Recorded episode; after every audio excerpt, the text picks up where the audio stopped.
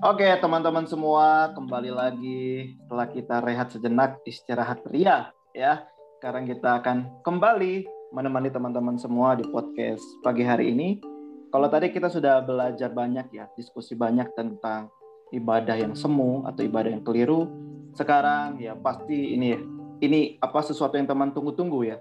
Seperti apa sih ibadah yang sejati gitu ya. Nah, kita akan mulai bahas langsung saja mungkin teman-teman yuk seperti apa sih ibadah yang sejati itu ya ibadah yang apa ya berkenan di hadapan Tuhan. Silakan dari abang dan kakak. Atau ladies first lagi. yang, sambil yang, yang sambil tadi, di yang tadi terakhir lah Pak Leora. Oh iya. sambil sambil diseruput kopinya, sambil dimakan pisang gorengnya. Nah, iya dong, kita harusnya ini jadi apa ya? podcast santai. Sebenarnya saya mau bahas dulu tentang ini nih, menarik nih, tentang worship. Nah, nanti kita bahas tentang ibadah saja. Worshipnya. Banyak orang berpikir kalau worship itu ya kayak yang kita lakukan sekarang itu, kita nyanyi, nyembah Tuhan dan lain sebagainya. Padahal eh, coba kita baca ya kejadian 22 ya. Eh, ini pertama kali muncul kata worship di Alkitab. Nah, ini biasanya kalau pertama kali muncul ini berarti lebih merujuk kepada esensi kan ya. Jadi Hmm. di sini dikatakan kejadian 22 ayat eh, ketika Abraham mau membawa anaknya Ishak ini ya untuk dikorbankan ke Gunung Moria gitu ya. Nah, eh, ayat 4. Ketika pada hari ketiga Abraham melayangkan pandangnya, kelihatanlah kepadanya tempat itu dari jauh. 5. Kata Abraham kepada kedua bujangnya itu, tinggallah kamu di sini dengan keledai ini. Aku beserta anak ini akan pergi ke sana. Kami akan sembahyang. Sesudah itu kami kembali kepada. Coba lihat tuh. Jadi sembahyang di sana itulah worship. Dan kata worship pertama kali muncul di kejadian 22 dan itu tidak ada kaitannya sama sekali dengan musik. Hmm. nyanyian ini menarik gitu. Sangat tidak ada kaitan. Yang mereka bawa itu apa sebenarnya ke sana? Eh, ayat 3 keesokan harinya pagi-pagi bangunlah Abraham ia memasang pelana keledainya dan memanggil dua orang bujangnya beserta Ishak anaknya. Ia membelah juga kayu untuk korban bakaran itu lalu berangkatlah ia dan pergi ke tempat yang dikatakan Allah. Jadi worship itu eh, lebih kental dengan ini ya eh, kayu dan eh, api. Ya mungkin minyak tanah gitu ya. Dan Korban. korban. Worship. Nanti ini ada kaitan dengan ibadah sejati jadi eh, apa ya jauh sekali gitu dari apa yang kita pahami hari ini. Mungkin bahwa ya kalau ibadah itu harus ada musiknya diiringi musiknya menyembah Tuhan tuh nyanyi angkat tangan. Walaupun kita akan lakukan itu. Aku paling suka lompat-lompat di gereja kalau lagi nyembah Tuhan. Kayak Daud ya sampai bahkan bajunya diambil wah oleh oleh oleh gitu ya. Abang pernah dengar tuh di, di gereja mana ya? Aku lupa tapi nggak usah disebut lah. Nyanyinya itu seru deh sampai oleh oleh oleh oleh oleh oleh ya ini ini ini bisa heboh. Kalau dilihat di YouTube kali ya gitu. Nah jadi itu tidak ada kaitannya dengan uh, apa ya musik dan tapi pada esensinya ada itu berbicara tentang korban. Nah di Roma 12 ayat 1 jadi ada ibadah yang sejati. Ya saya bacakan Roma 12 ayat 1 dan itu kembali ke kejadian 22 tadi esensinya Roma 12 ayat 1 saya bacakan karena itu saudara-saudara demi kemurahan Allah aku menasihatkan kamu supaya kamu mempersembahkan tubuhmu sebagai persembahan yang hidup. Ya kejadian 20 itu waktu itu yang mau dipersembahkan adalah Ishak anaknya Abraham yang hidup. Hmm. yang kudus dan yang berkenan kepada Allah. Ada kata berkenan loh. Hidup kudus berkenan. Berkenan. Itulah ibadahmu yang sejati. Coba bayangkan tuh. Kriterianya itu. Yang hidup, kudus, dan berkenan itu dipersembahkan. dikorbankan kepada Allah. Itulah ibadahmu yang sejati. Jadi kelihatan ya, udah God oriented banget di sana. Tubuh kita ini yang kita sayangi ini, yang pengen kita perindah ini, yang pengen kita beri kenikmatan ini, justru itu yang ditaruh di atas mesbah bakaran itu jadi persembahan yang hidup dan nanti dibakar gitu di hadapan Tuhan. Maksudnya ini bukan dibakar hidup-hidup ya. Jangan disalah, disalah mengerti. Artinya apa? Kita memberikan hidup kita ini setiap hari, setiap saat untuk memuliakan Tuhan, untuk apa ya? Eh, menyenangkan hati Tuhan. Itulah ucapan yang sangat lugas diingatkan loh oleh Paulus demi kemurahan Allah aku nasihatkan gitu persembahkan. Jadi ada ibadah yang sejati yaitu ibadah yang diperkenan Tuhan. Kenapa disebut ibadah yang berkenan yang yang diperkenan Tuhan teman-teman? Karena sederhana aja alasannya karena banyak ibadah yang dibenci Tuhan. Sadar nggak ini anak-anak muda? Ada dan banyak ibadah yang dibenci Tuhan. Nah kita mungkin nggak ngeh ini selama ini. Jadi ah, kita nanya, ah mungkinkah orang beribadah tapi Tuhan tidak suka? Coba, bukankah ibadah menyenangkan hati Tuhan? Kita punya pikiran seperti itu kan ya. Pokoknya kan ibadah pasti menyenangkan hati Tuhan. Paling tidak itulah yang kita dengar setiap kali kita beribadah. Apa ke gereja atau apa terucap lepas itu dan jelas dari mulut WL atau dari pengkhotbah gitu. Jadi yeah. kita sering kali dibuat kayak ya, jadi kita yakin gitu akan perkenan Tuhan atas ibadah yang sedang kita jalani. Apakah kita mengatakan apa ya? Apakah Alkitab itu salah gitu? Mengatakan bahwa ada ibadah yang tidak diperkenan. Atau memang kita yang selama ini salah dan tidak pernah introspeksi diri atau memang persekutuan kita, pelayanan kita, gereja kita yang hal selama ini salah dan tidak pernah introspeksi diri. Ya, yang pasti gitu ya. Kalau ini diajarkan dibukakan kepada banyak orang, ya bisa jadi ini akan membuat beberapa orang kecewa dan gak lagi ibadah. Tapi demi kemurahan Allah katanya, aku menasihatkan kamu, come back kepada ibadah yang sejati. Mungkin itu menyakitkan memang, mematikan gairah orang yang mau beribadah untuk mendapatkan keuntungan pribadi. Tapi ini harus di, di, dibenarkan kembali sehingga ibadah yang sejati itu hidup kembali tentang generasi kita. Itu dari abang ya. Berarti sorry kalau kalau salah ya bang. Berarti fokusnya ibadah yang sejati itu fokusnya adalah memberi bukan menerima ya bang ya. Fokusnya adalah kita apa ya uh, mempersembahkan hidup kita kepada ya, memberi. Allah, tapi pada saat yang sama Tuhan juga do something for us. Gitu. Ada ya. ada janji dalam ibadah. Nanti kita lihat juga. Wow. Uh, pengantar yang sudah membakar-bakar. Ya. Silakan buat abang dan kakak ya menambahi tentang ibadah yang sejati itu seperti apa. Sudah tebel banget sih.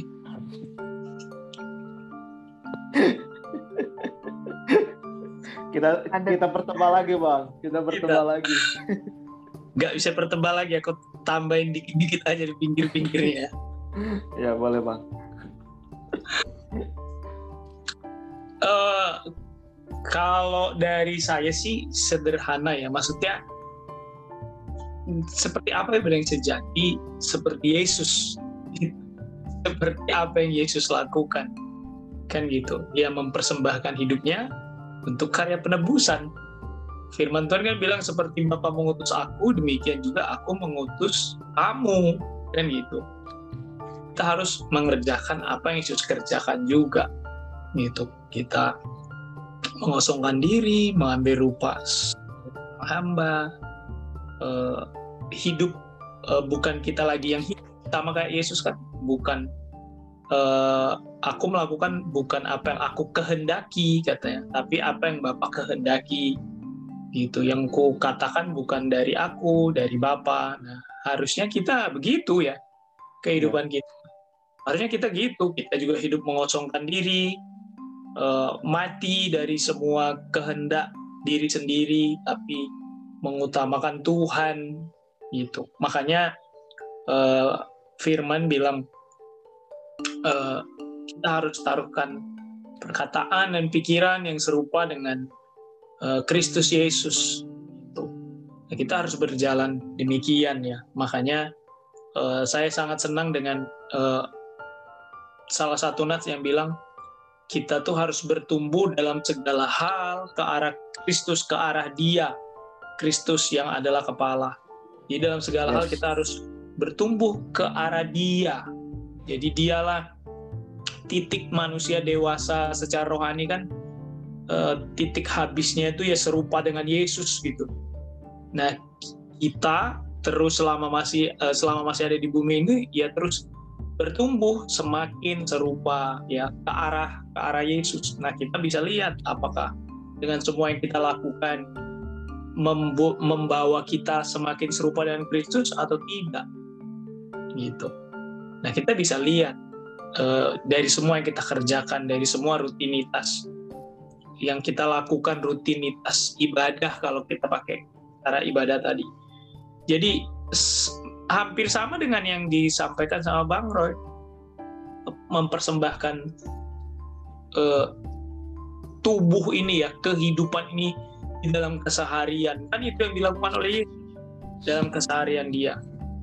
Gitu. Jadi hampir semua kayaknya di dalam pikirannya apalagi bapak gitu ya. Apalagi yang yang yang yang bapak inginkan aku lakukan gitu. Dan dia memang lakukan semua sampai yeah. mati dan di ayat Efesus eh, di Filipi 2 itu ayatnya bilang dan uh, Bapa mempermuliakan dia.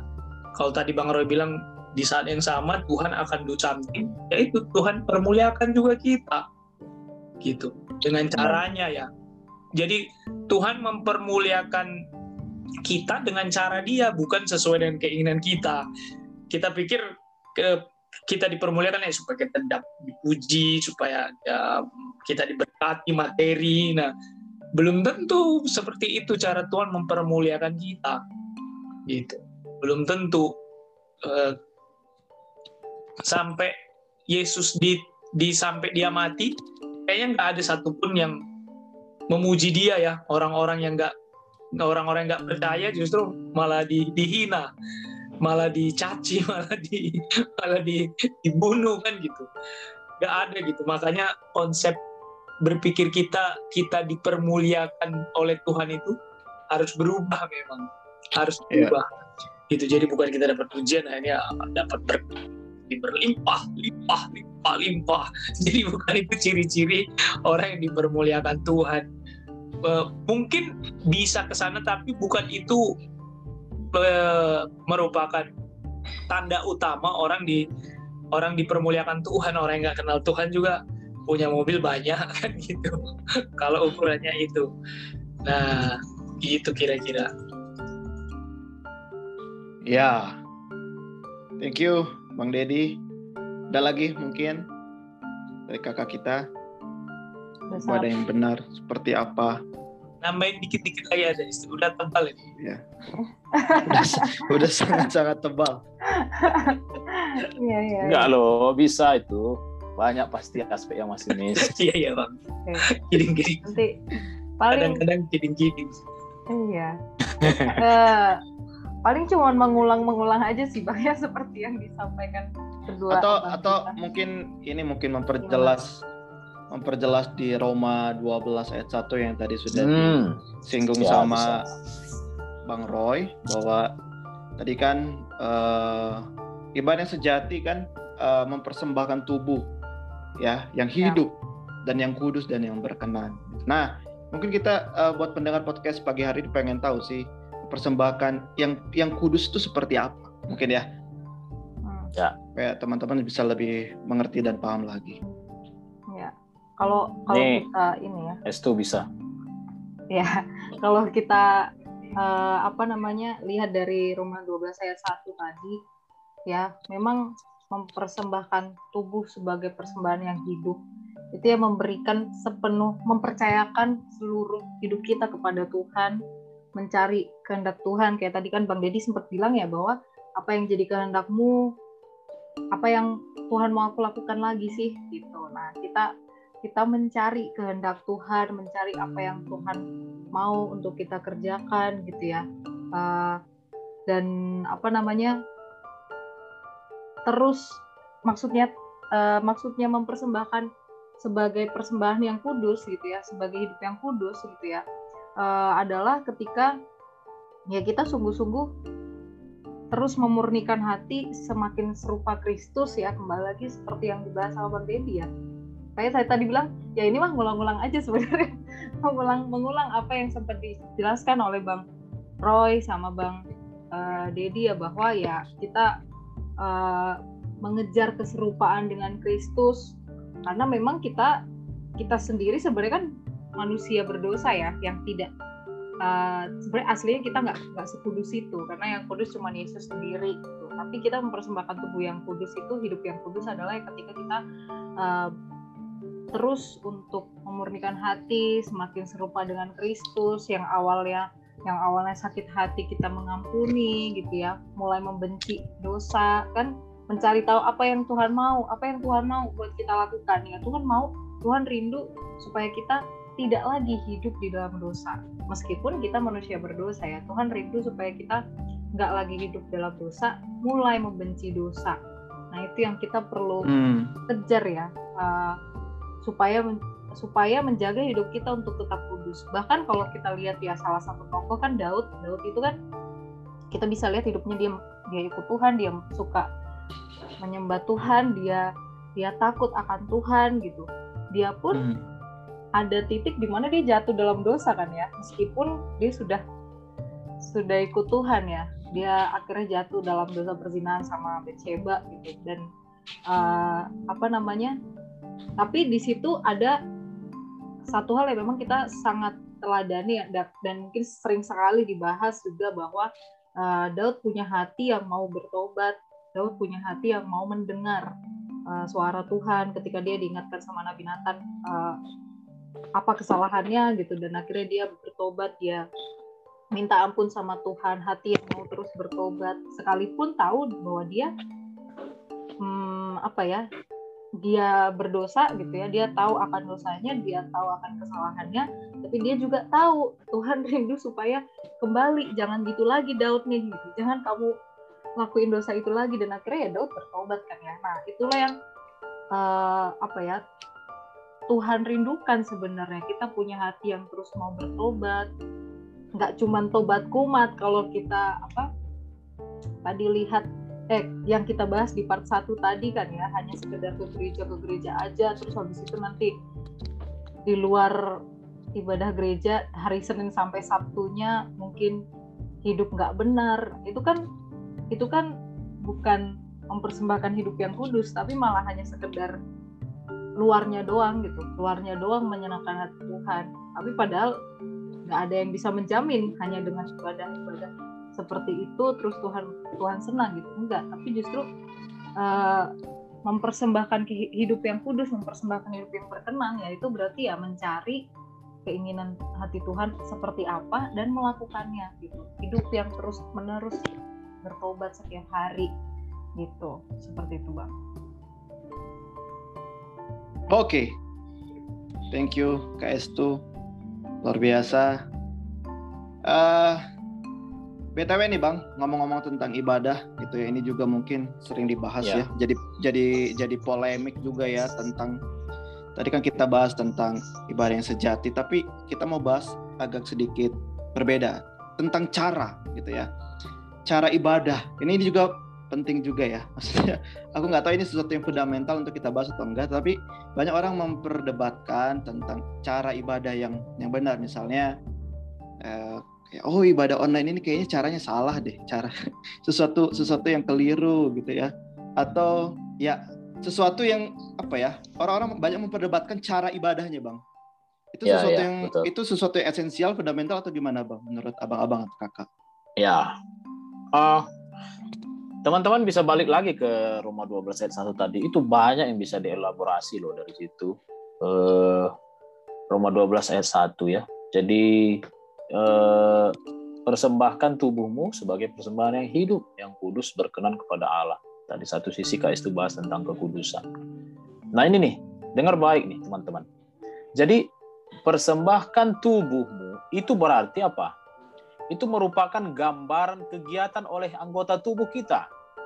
Hmm. Semua kegiatan yang dilakukan oleh anggota tubuh kita, apa pun yang kita lakukan, yaitu semua aktivitas dalam kehidupan ini, persembahkan, termasuk apa ya uh, uh, pelayanan online kita, ibadah online kita, persembahkanlah untuk Tuhan.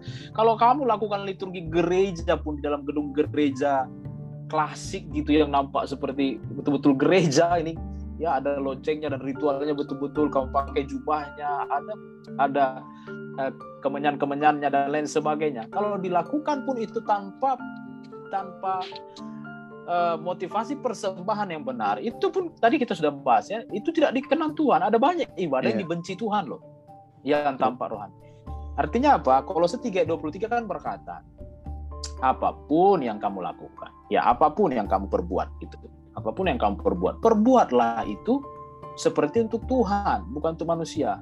Jadikanlah itu ibadahmu. Uh, online ini itu apa ya sarana. Jadi musik, uh, khotbah dan lain sebagainya yang ada di dalam pelayanan kita ya, jenis kegiatan pelayanan itu, itu semua sarana. Bukan tujuan bukan tujuannya. Tapi itu adalah sarana untuk mencapai tujuan dari ibadah yang sejati tadi. Yaitu supaya kita bisa persembahkan muliakan Tuhan. Artinya kapan pun di mana pun seluruh kegiatan adalah ibadah yang sejati. Camkan ini. Ini powerful loh persembahkan tubuhmu itu tuh berarti kapan pun teman-teman di mana pun teman-teman seluruh kegiatanmu adalah ibadahmu yang sejati So be careful with what you you apa you, you do gitu. Hmm. Uh, be careful dengan pekerjaanmu, be careful dengan bisnismu, be careful dengan keluargamu, be careful dengan hubunganmu, be careful dengan pergaulanmu, be careful dengan semua yang kau lakukan dalam keseharianmu. Do it for the glory of God. Teman-teman yang yang kerja, teman-teman yang ada di bisnis, teman-teman yang trading, ya, investasi, teman-teman yang punya apa pun lah kegiatanmu, kamu olahragawan dan lain sebagainya. Do it for the glory of God. Ibadahmu yang sejati. Jadi bukan yes. hanya hari Minggu, teman-teman. Jadi persembahan tubuh ini itu bukan hanya hari Minggu di gereja. Jadi gereja nggak boleh memonopoli ibadah. Gereja juga jangan sampai mengajarkan ibadah itu hanya hari Minggu. Itu memonopoli gitu. Ya, yeah. karena umat tidak boleh menilai diri tadi yang bilang sudah beribadah atau menyenangkan Tuhan hanya karena sudah ke gereja. Gimana orang-orang yang uh, di pedalaman, tidak ada gerejanya, dia yang harus mendirikan gereja di situ. Dengan itulah dia memberikan ibadah yang sejati pada Tuhan. Itu satu sisi ya. Do it for glory of God, ya teman-teman, bukan duit ya. Ya Tuhan nggak butuh duitmu ya, tapi lakukan untuk kemuliaan nama Tuhan. Amin, luar biasa bang. Ada teman-teman yang lain mungkin? Ini menjawab ya, menjawab teman-teman yang mungkin yang masih jadi polemik ya memper, mempermasalahkan cara ibadah online. Oh, saya nggak saya nggak merasakan hadirat Tuhan hanya karena hanya karena online atau gimana gitu. Ya, ya itu itu sarana lagi lagi saya bilang ya. Jadi, sarana. Ada gereja satu yang pakai pakai musiknya pakai pakai drum. Ada yang enggak lah, penting penting piano, dan khusyuk gitu dan lain sebagainya. Well, hmm. Alkitab tidak apa ya uh, mendefinisikan itu sebagai satu yang baku untuk dilakukan semua orang gitu. Maksudnya ya ya hmm. do something. Paul, uh, Daud juga berkata, sembahlah Tuhan dengan apa tadi apa katanya dengan uh, ceracap yang nah, begitu begitu ya semua alat musik yang bisa dia bilang kan ya ada di Mazmur. Mungkin kalau pada masa itu sudah ada gitar uh, apa ya listrik, pujilah Tuhan dengan gitar listrik, pujilah Tuhan dengan harmonika pujilah Tuhan dengan synthesizer. Wow. Hmm. Pujilah Tuhan dengan segala sesuatu. Muliakan namanya. Sebab Tuhan baik gitu. Yes. Uh. Ini ya kan Tuhan. Pengen sih saya bahas sedikit lagi nih tentang Roma 12 ini. Sebenarnya itu eh, bagian-bagiannya sangat dalam. Ya. Nanti teman-teman bisa eh, melengkapi juga. Nah, tadi ibadah itu adalah persembahan yang kudus tadi ya seluruh kehidupan itu ibadah yang sejati itu di seluruh kehidupan setiap hari setiap jam bukan hanya hari Minggu. Lalu ibadah yang sejati juga adalah ibadah yang kudus tadi. Kak Yesus sempat jelasin. Artinya apa kudus ya. ini? Artinya kata kudus ini berarti terpisah ya. tidak sama dengan dunia, tidak harus beda dengan yang duniawi. Itu ibadahnya. Jadi ada ibadah yang duniawi, ada ibadah yang nggak kudus. Camkan ini baik-baik. Ini karakteristik kekristenan kita yang membuat ibadahnya beda dengan ibadah yang pada umumnya. Coba ibadah pada umumnya itu apa intinya? Mengharapkan pengabulan atas semua yang diinginkan kan? Itu ibadah kan ya? Datang kepada dewa. Nah, gitu loh. Yang menjadikan apa ya? eh, doa persembahan tuh bagai sesajen gitu loh. Tuhan tuh kayak mesin ATM untuk mendatangkan berkat. Nah, kita beda. Orang-orang kudus sadar bahwa hidupnya sepenuhnya untuk Allah. Karena memang hidup ini adalah miliknya. 1 Korintus 15 15 itu ya, kita telah ditebus sehingga hidup kita ini bukan lagi untuk kita sendiri tapi untuk Tuhan gitu. Jadi beribadah membuat orang dikuduskan dan semakin hari semakin seperti Kristus seperti yang dibilang Bang dari tadi. Pengosongan diri, hati hamba sehingga akan beda dengan ibadah yang sejati ini akan membuat perbedaan yang makin kentara antara anak-anak Tuhan dengan orang-orang yang tidak kudus gitu. Ya, perbedaannya itu kayak terang dan gelap loh teman-teman. Kontras, bukan abu-abu. Kita bukan ada di sisi abu-abu. Ada satu yang sama, betul-betul kontras gitu. Jadi beda banget dengan dunia. Ironinya sekarang, kebanyakan orang Kristen kan mirip banget dengan dunia. Jadi sulit untuk menemukan perbedaannya kecuali ya tadi kecuali agamanya kalung salibnya ritualnya itu doang gitu padahal harusnya lebih besar daripada itu ya ibadah yang kudus gitu. Nah ada kata berkenan ya. Nah, tadi hidup. Ah, ada kata ibadah itu hidup. Artinya apa ya? Kita berikan hidup ya bukan sesuatu yang mati. Ada bisa jadi ada rasa sakit di sana.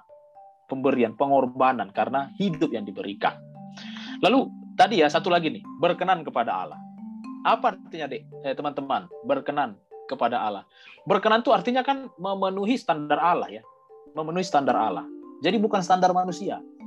Dengan dengan baju-baju agama kita, jubah-jubah kita, dan mengatasnamakan Tuhan. Tidak. Jadi jadi sesuai dengan standar Tuhan.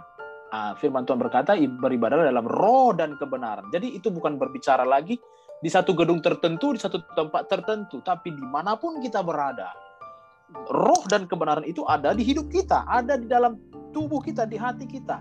Bawalah hidupmu ini di mana pun engkau berada, menjadi orang-orang yang dipimpin dalam roh dan kebenaran. S- Apa ya, eh, memuliakan Tuhan gitu di kantormu, di rumahmu, di mana pun, bahkan di kamarmu. Amin. Itulah ya abang mau share ya. Uh. Semakin mempertebal ya teman-teman Uh, pembahasan ibadah ini pisang gorengnya. asik Sayang sendiri nih. ya. Abang jadi pengen pisang goreng. Jadi lapar. Ntar habis ini aku cari pisang goreng ah. Ya, bikin aja bang, bikin. GoFood, GoFood. Puput. Go food. Eh, sebut merek. Iya. Ya ada teman-teman mungkin yang mau menambahkan sebelum kita tutup podcast kita pagi hari ini. Udah cukup ya. Wah. Ayo guys. Jadi podcast kita ini untuk kemuliaan Tuhan. Amin. Amin. Iya. Iya, iya. Makanya nggak bisa berhenti di ayat yang pertama doang kan. Tadi Bang Ro udah jabarkan sih. Lanjut ayat kedua, jangan kamu menjadi serupa dengan dunia. Asik. Ya itu berkaitan ya ayatnya. Ya, itu nggak bisa di- dipisahkan. Jadi kita bisa bedakan mana yang kehendak Allah, katanya mana yang baik, yang berkenan kepada Allah dan yang sempurna. Jadi memang kekristenan harusnya menjadi pembeda. Orang-orang Kristen itu harus eh, jadi pembeda ya. Di tengah ya, dunia ini, di tengah lingkungan, di kantor, di rumah harus jadi pembeda. Gitu. Nah, menjadi pembeda itu mungkin yang Ya. karena banyak menjalani ibadah yang semu mungkin ya. Atau memang di dalam ketidakmengertian akhirnya pengen mungkin jadi pembeda tapi nggak tahu. Kan gitu. Nggak tahu caranya kayak gimana. Balik lagi kalau saya seperti Yesus nah itu pembeda balik ke sana. Di- Jadi ini kan bisa nggak main TikTok sebagai sarana ibadah? Gimana Bang Des? sarana sarana memberitakan Injil, memberitakan Injil itu bisa disebut sarana beribadah juga ya. Eh, Iya nggak memberitakan Injil kan bagian dari ibadah loh. Nah, berarti bisa, bisa dong. Gitu. Jadi masuk ke sana jadi pembeda di sana gitu dari yang kebanyakan apa yang terjadi di sosial media khususnya TikTok. Nah, sebagai anak-anak orang percaya, anak-anak Tuhan ya masuk ke sana jadi pembeda. Gitu. Jangan serupa dengan dunia ini, jangan joget-joget baju seksi. Nah, itu kan jadi nggak ada bedanya gitu kadang itu juga yang buat saya pusing bang kadang kalau ke gereja pengen menyembah Tuhan tapi lihat di depan mata itu kan ada yang bajunya seksi ya walaupun misalnya eh, oh udah dewasa rohani tapi kan kadang mata ini kadang mata ini masih Mungkin punya keinginan ya gitu Kurang kurang bahan mungkin bahasanya Bang. Kurang bahan Kalau Eh, pandemi, pandemi. Iya, tapi waktu itu kami sempat ngobrol kan soal itu. Sampai ada, ya kan Tuhan kan melihat hati, bukan melihat pakaian. Iya, cowok kan nggak bisa melihat hati, kan gitu. bukan manusia, kami melihat yang di luar, kan gitu jadinya. Iya. Ta- Tapi kan yang nampak dari luar berasal dari hati. Aduh. Ya, ini ini ini ini saran kita kalau ya misalnya datang ke gereja atau apa proper lah ya berpakaiannya mau pria mau wanita juga. Sopan Jangan lah. jadi batu sandingan. ya. Jangan jadi batu sandungan lah intinya gitu. Yes. Sampai pernah ada orang, ada saya baca buku, di buku itu ada orang dari eh, yang di luar ke- di luar iman dia bilang saya pengen sih jadi orang Kristen tapi kayaknya jadi orang Kristen tuh harus kaya ya karena kalau beribadah bajunya bagus-bagus saya nggak punya duit beli baju bagus katanya gitu ya jadi image kekristenannya jadi jadi beda Hmm. jadi aneh gitu sih. Ada juga ada juga dulu teman mau datang ke gereja juga ya. Dia minder gitu. Karena nggak punya HP bagus. Gitu. Takutnya nanti orang lihat pukul bagus. Wah, ini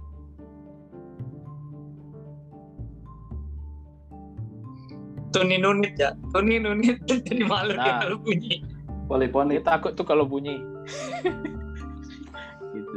Ya HP yang masih ini apa ya eh, game puzzle-nya itu masih betul-betul real ya dilempar aja HP-nya susun lagi tapi teman-teman eh, pada intinya sih eh, apa ya eh, mau ibadahnya di gereja jadi kita juga tidak tidak apa ya mengatakan oh kalau boleh kita pakai gadget kita gadget ini kan artinya sarana ya Eh, eh, apa ya untuk menyembah Tuhan, memuliakan Tuhan. TikTok juga sebagai sarana kita untuk membawa orang-orang pada Kristus. Kita menyembah juga di sana dengan lagu pujian kita, misalnya begitu ya. Tapi bukan berarti kita jadi ke situ semua gitu. Ibadah, bagaimana dengan gereja, ibadah gereja dan lain sebagainya. Abang bilang, yang satu dilakukan, yang lain jangan ditinggalkan ya. Pertemuan-pertemuan ibadah kita kata firman Tuhan. Nah, mau bagaimanapun caranya, janganlah saling menyalahkan. Yang penting eh, kita melihat bahwa eh, hati terus eh, apa ya modestinya ada di sana kita nggak menjadi aneh-aneh dalam melakukan itu boleh tiktokan tapi jangan jadi aneh-aneh juga gayanya gitu ya Ya. janganlah Jangan- pula Kehabisan waktu di sana ya Bang ya. Hmm. iya kalau mau mau apa ya kontekstual ya ah, apa ya berhikmat juga untuk menjadi kontekstualnya jangan sama persis lah gitu dari tiktok orang baju seksi semua kita juga harus seksi seksi tapi nyanyi rohani kan dah udah nggak masuk akal itu nah gitu Iya, iya, iya. Setuju, Bang. Ya, gitu. Setuju, Bang. Ya. KS tuh soalnya punya TikTok ya. Oh, punya. Bang Dedi juga? Ayo. Udah viral punya Bang Dedi loh. A- Ada nanti bisa bahasa, bisa dilihat ada bahasa di TikTok joget yang memberkati. Itu gimana ya KS tuh? joget yang berkati yang ya yang joget Oke. yang memuliakan Tuhan lah bang. Oh gitu ya. ya. Iya bajunya nggak seksi-seksi. Ada pendidikan yang apa ya ada sesuatu yang bisa diambil sama penonton gitu kan Oh, jadi ada ya joget yang memberkati ya guys itu ya. ada Oke, siap. Meluruskan berarti Saya ya. nggak ngerti, saya nggak ngerti, saya tidak tahu. Saya nggak Apalagi paham. aku. tapi kalau yang goyang-goyang senonoh jangan apa itu tidak memberkati Oh, tidak memberkati. ya. Oke, guys. Ya. Co- contohin Oke. dong gimana sih joget yang memberkati ini.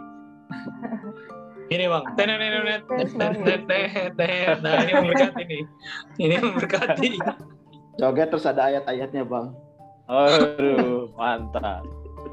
Eh, nih boleh kita simpulkan ya 2 Korintus 3:18 nih, menarik. Boleh, boleh, Bang. Silakan. 2 Korintus 3:18 ini bilang begini, dan kita semua mencerminkan kemuliaan Tuhan dengan muka yang tidak berselubung. Dan karena kemuliaan itu datangnya dari Tuhan yang adalah roh, maka kita diubah menjadi serupa dengan gambarnya dalam kemuliaan yang makin besar. Ini luar biasa ayat ini. Kita semua, anak-anak Tuhan ya maksudnya ya, mencerminkan kemuliaan Tuhan loh. Dengan muka yang tak berselubung. Jadi gak ada yang ditutup-tutupi. Panggilan kita itu adalah mencerminkan kemuliaan Tuhan dengan tidak ada yang ditutupi. Jadi mari otentik dalam kehidupan kekristenan kita, dalam kehidupan kita yang apa yang menjadi ibadah kita yang sejati. Persembahkan hidup kita ini. Karena kemuliaan itu katanya tadi kan ya, datangnya dari Tuhan loh, yang adalah roh. Jadi jangan jangan jangan persembahkan hidupmu untuk hal yang tidak berkenan kepada Tuhan, teman-teman. Ya, eh, kembali ya, kamu yang belum dimuridkan, beri dirimu dimuridkan. Asik. Kontak kita. Persembahkan tubuhmu. Karena kita ini mencerminkan loh kemuliaan Tuhan. Wow. Dan kemuliaan itu datangnya dari Tuhan yang adalah roh. Jadi karena kemuliaan itu datangnya dari pada Tuhan yang ada roh, katanya dia, maka kita diubah menjadi serupa dengan gambarnya. Diubah di sana itu dipakai kata transform. Kita itu ditransformasi menjadi serupa Kristus. Dalam kemuliaannya itu katanya makin besar loh. Jadi so, jangan main-main. Jangan uh, kamu harus put respect on your spiritual life. Nah, jadi uh, teman-teman, adik-adik, kamu sekarang uh, bekerja sebagai apa? Kamu hidup seperti sebagai apa? Put respect on your spiritual life, on the grace of God yang bekerja dalam kehidupanmu, karena ada kemuliaan di situ loh. Jangan cemari, tapi beri dirimu untuk terus ditransformasi menjadi serupa. Jadi ibadah, lakukanlah ibadah yang uh, mentransformasi hidupmu. Jadi berikan hidup. Ibadah yang sejati adalah ibadah yang mentransformasi, mengubah secara radikal. Bukan hanya mengubah dikit-dikit ya. Misalnya jarinya dikutek-kutekin, itu bukan transformasi. Transformasi itu betul-betul mengubah secara radikal wujud kita dari kepompong menjadi kupu-kupu gitu. Ya, itu betul-betul berubah dari satu hal yang belum sempurna menjadi sempurna. Ini teman-teman. Jadi mentransformasi kita. Mentransformasi kita kepada apa? Uh, boleh ya, saya kasih 6 poin aja. Hanya poinnya aja. Nanti kalian bisa pelajari masing-masing. Ya. Kalau yang saya mengerti, ibadah yang sejati, yang mentransformasi itu, seharusnya membuat kita rendah hati. Should make humble. Ya, jadi kita tahu bahwa semakin saya mempersembahkan hidup kita, saya semakin tahu bahwa Allah lah yang mulia. Saya hanyalah hamba. Uh, saya ini insignifikan, tak berdaya di hadapan Tuhan yang luar biasa. Kita harus humble di hadapan Tuhan yang agung dan mulia. Lalu yang kedua, ibadah yang sejati itu uh, haruslah membuat kita secure.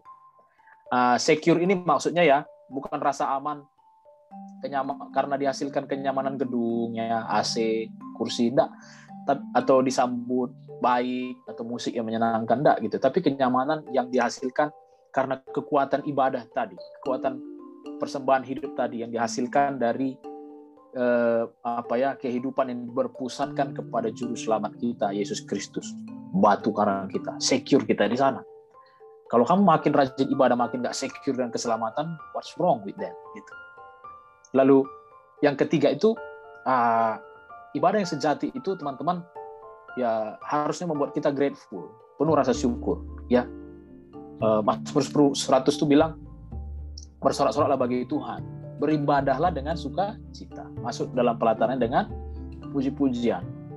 Makin sering ibadah, sering melayani, bekerja atau apa misalnya gitu ya, kamu penuh dengan rasa tekanan, kehilangan rasa syukur.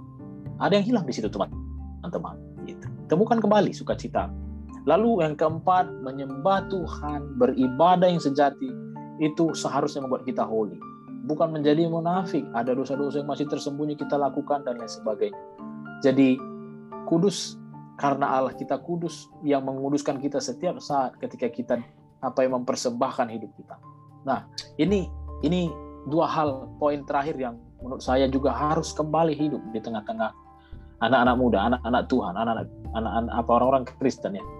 Ibadah juga seharusnya membuat kita more loving than ever. Jadi semakin lebih mengasihi, bukan makin terpecah-pecah, menganggap diri kita paling benar dan orang lain kurang penuh dengan kasih, penuh dengan cinta, penuh dengan uh, kasih persaudaraan, ya empati, bukan malah membenci. Kan firman Tuhan kalau kita benci sama saudara kita itu pembunuh manusia loh katanya di apa ya satu Yohanes itu. Jadi teman-teman more loving gitu. Dan yang terakhir adalah uh, ibadah kita seharusnya uh, membuat kita semakin uh, mission mission minded ya apa ya semakin punya hati belas kasihan punya hati. Misi misi ini bukan berbicara jadi misionaris tok gitu ya. Tapi punya hati untuk menjangkau yang terhilang. Bukti bahwa ibadah kita persembahan hidup kita itu betul-betul berkenan di hadapan Tuhan. Jadi kita ingin bawa orang kepada good news gitu. Kepada salvation kepada keselamatan yang dari Tuhan. Membawa orang ke kayu salib supaya dia bisa melihat bahwa di sana ada keselamatan, ada pemulihan, ada kehidupan baru. Jadi teman-teman, enam poin ini menurut saya adalah uh, tolok ukur dari ibadah yang sejati, ibadah yang mentransformasi kita. Ya, God bless semuanya. Wow, beri kemuliaan untuk Tuhan kita. Oh, luar biasa. Tentunya podcast ini. Nah, itu bisa ya. jadi semu itu. Beri kemuliaan tepuk tangan. Oh. ya ampuni saya Tuhan. Ya, ya satu sisi enggak apa-apa. Dia memang apa-apa. iya dong. Nanti harus Selama... dikorek bang, bang harus dikorek lagi tuh. Ber kemuliaan itu apa? Beri kemuliaan itu apa? Bukan tepuk ya. tangan kan? Nanti nanti berarti di podcast selanjutnya. ampun ampun, peace peace. ya, uh, luar biasa ya teman-teman ya. Kita sudah mendengar banyak hal tentang ibadah yang sejati, ibadah yang benar, ibadah yang semu. Tentunya semua ini akan uh, membuka ya cakrawala pikiran kita gitu ya. Wala pikir kita dan kita semakin apa ya diberkati dan kita semakin uh, paham tentunya apa itu ibadah yang sejati. Nah, kita mau tutup podcast kita uh, pagi hari ini. Nanti saya minta dengan hormat ya. KS tuh deh ya, nanti bisa mendoakan uh, setiap pendengar podcast pada pagi hari ini dan kita semua. Tapi saya tutup uh, melalui satu ayat di Hosea 6 ayat 6 ya ini adalah uh, perkataan Allah melalui Nabi Hosea ya dikatakan bahwa sebab aku menyukai kasih setia bukan korban sembelihan dan aku menyukai pengenalan akan Allah daripada korban-korban bakaran. Ya saat itu memang bangsa ini kaum ini adalah bangsa yang fokus pada rutinitas. Gitu ya. Mereka memberikan korban sembelihan, mereka memberikan korban-korban bakaran, tetapi tidak ada kasih setia kepada Tuhan, tidak ada pengenalan akan Tuhan. Ya, jangan sampai kita seperti bangsa ini, gitu ya. Kita mengerjakan rutinitas pelayanan, kita mengerjakan segala sesuatu mungkin kegiatan yang rohani, tetapi ya kita mengerjakannya itu tidak tidak seperti apa yang Allah rindukan, tidak ada kasih setia dan tidak ada pengenalan akan Tuhan. Ya, jadi teman-teman, ya kita berfokus ya God oriented ya tadi Bang Roy dan Bang Dedi juga sudah uh, singgung bahwa fokus kita hanya untuk mempermuliakan nama Allah. Amin, teman-teman. Itu aja podcast hmm. kita pada pagi hari ini. Saya persilakan Kak Estu bisa tutup dalam doa. Silakan. Oke, mari teman-teman kita berdoa. Tuhan Yesus, terima kasih Bapak. Bersyukur buat hari ini kami boleh mendengar kebenaran Tuhan, bagaimana ibadah yang sejati, bagaimana ibadah yang uh, Engkau kehendaki untuk, untuk kami lakukan ya Bapak. Berdoa buat setiap uh, pendengar podcast Tuhan yang mungkin saat ini masih terperangkap dengan ibadah-ibadah yang semu Tuhan kami berdoa Tuhan mendukung setiap mereka para pendengar Tuhan supaya uh, mereka boleh mengerti Tuhan uh, ibadah yang sejati kepadamu Tuhan ibadah yang sungguh-sungguh. Engkau rindukan Tuhan ibadah yang dipenuhi dengan relasi dengan Allah. Bukan hanya sekedar ritual agamawi saja ya Bapak Tuhan kami berdoa Tuhan mendukung para pendengar uh, podcast ini Tuhan supaya mereka boleh kembali untuk yeah. bertobat Tuhan kembali Tuhan Yesus untuk mengejar pengenalan akan Allah Tuhan lebih daripada sekedar memberikan persembahan-persembahan lebih dari sekedar pelayanan-pelayanan yang semu ibadah-ibadah yang semu Tuhan. Kami berdoa di dalam nama Yesus Tuhan. Uh, namamu Bapa boleh dikenal lebih lagi Tuhan. Setiap pendengar demi pendengar Tuhan. Mendengarkan podcast ini Tuhan. Bapak juga berdoa Tuhan untuk para pelayan-pelayan Tuhan yang mungkin saat ini terperangkap Bapak dengan uh, ibadah yang semu Tuhan Yesus. Kami berdoa Tuhan biar setiap mereka boleh kembali Tuhan mencari Tuhan Yesus kelegaan daripadamu, mencari makanan yang daripadamu Tuhan, memiliki haus dan lapar akan kebenaran firman-Mu, supaya benar Tuhan setiap mereka boleh kembali disegarkan dengan uh, kasihmu Tuhan. Dikembali disegarkan dengan makanan-makanan rohani yang boleh mereka dapatkan dari, dari pengenalan akan Engkau dari pembacaan firman Tuhan ya Bapa. Terima kasih Tuhan Yesus buat setiap kebenaran yang boleh disampaikan lewat podcast ini Tuhan. Kami rindu Tuhan biar podcast ini memberkati banyak orang Tuhan. Kami rindu Tuhan podcast ini Bapak boleh terus memuliakan nama Tuhan. Uh, membuat orang-orang mengenal Tuhan, membuat orang-orang yang belum tahu yang masih buta akan kebenaran boleh menjadi terbuka mengerti akan kebenaran Bapak. Terima kasih Tuhan Yesus, kami bersyukur uh, buat hari ini, kami bersyukur untuk podcast ini Bapak. Segala kemuliaan yes. hanya bagi namamu ya Bapak. Dalam nama Yesus Kristus kami berdoa. Amin. Amin. Beri tepuk tangan yang terbaik untuk Tuhan kita. Benar-benar ya Bang Ded. siap, siap. Benar tuh, boleh tuh. Oke, okay, thank you teman-teman semua, eh, rekan-rekan, anak-anak muda, generasi muda di mana pun berada. Ya, mungkin sekian podcast kita pagi hari ini. Saya tetap ingatkan buat teman-teman uh, subscribe channel uh, YouTube kami, uh, follow Spotify kami, IG kami juga.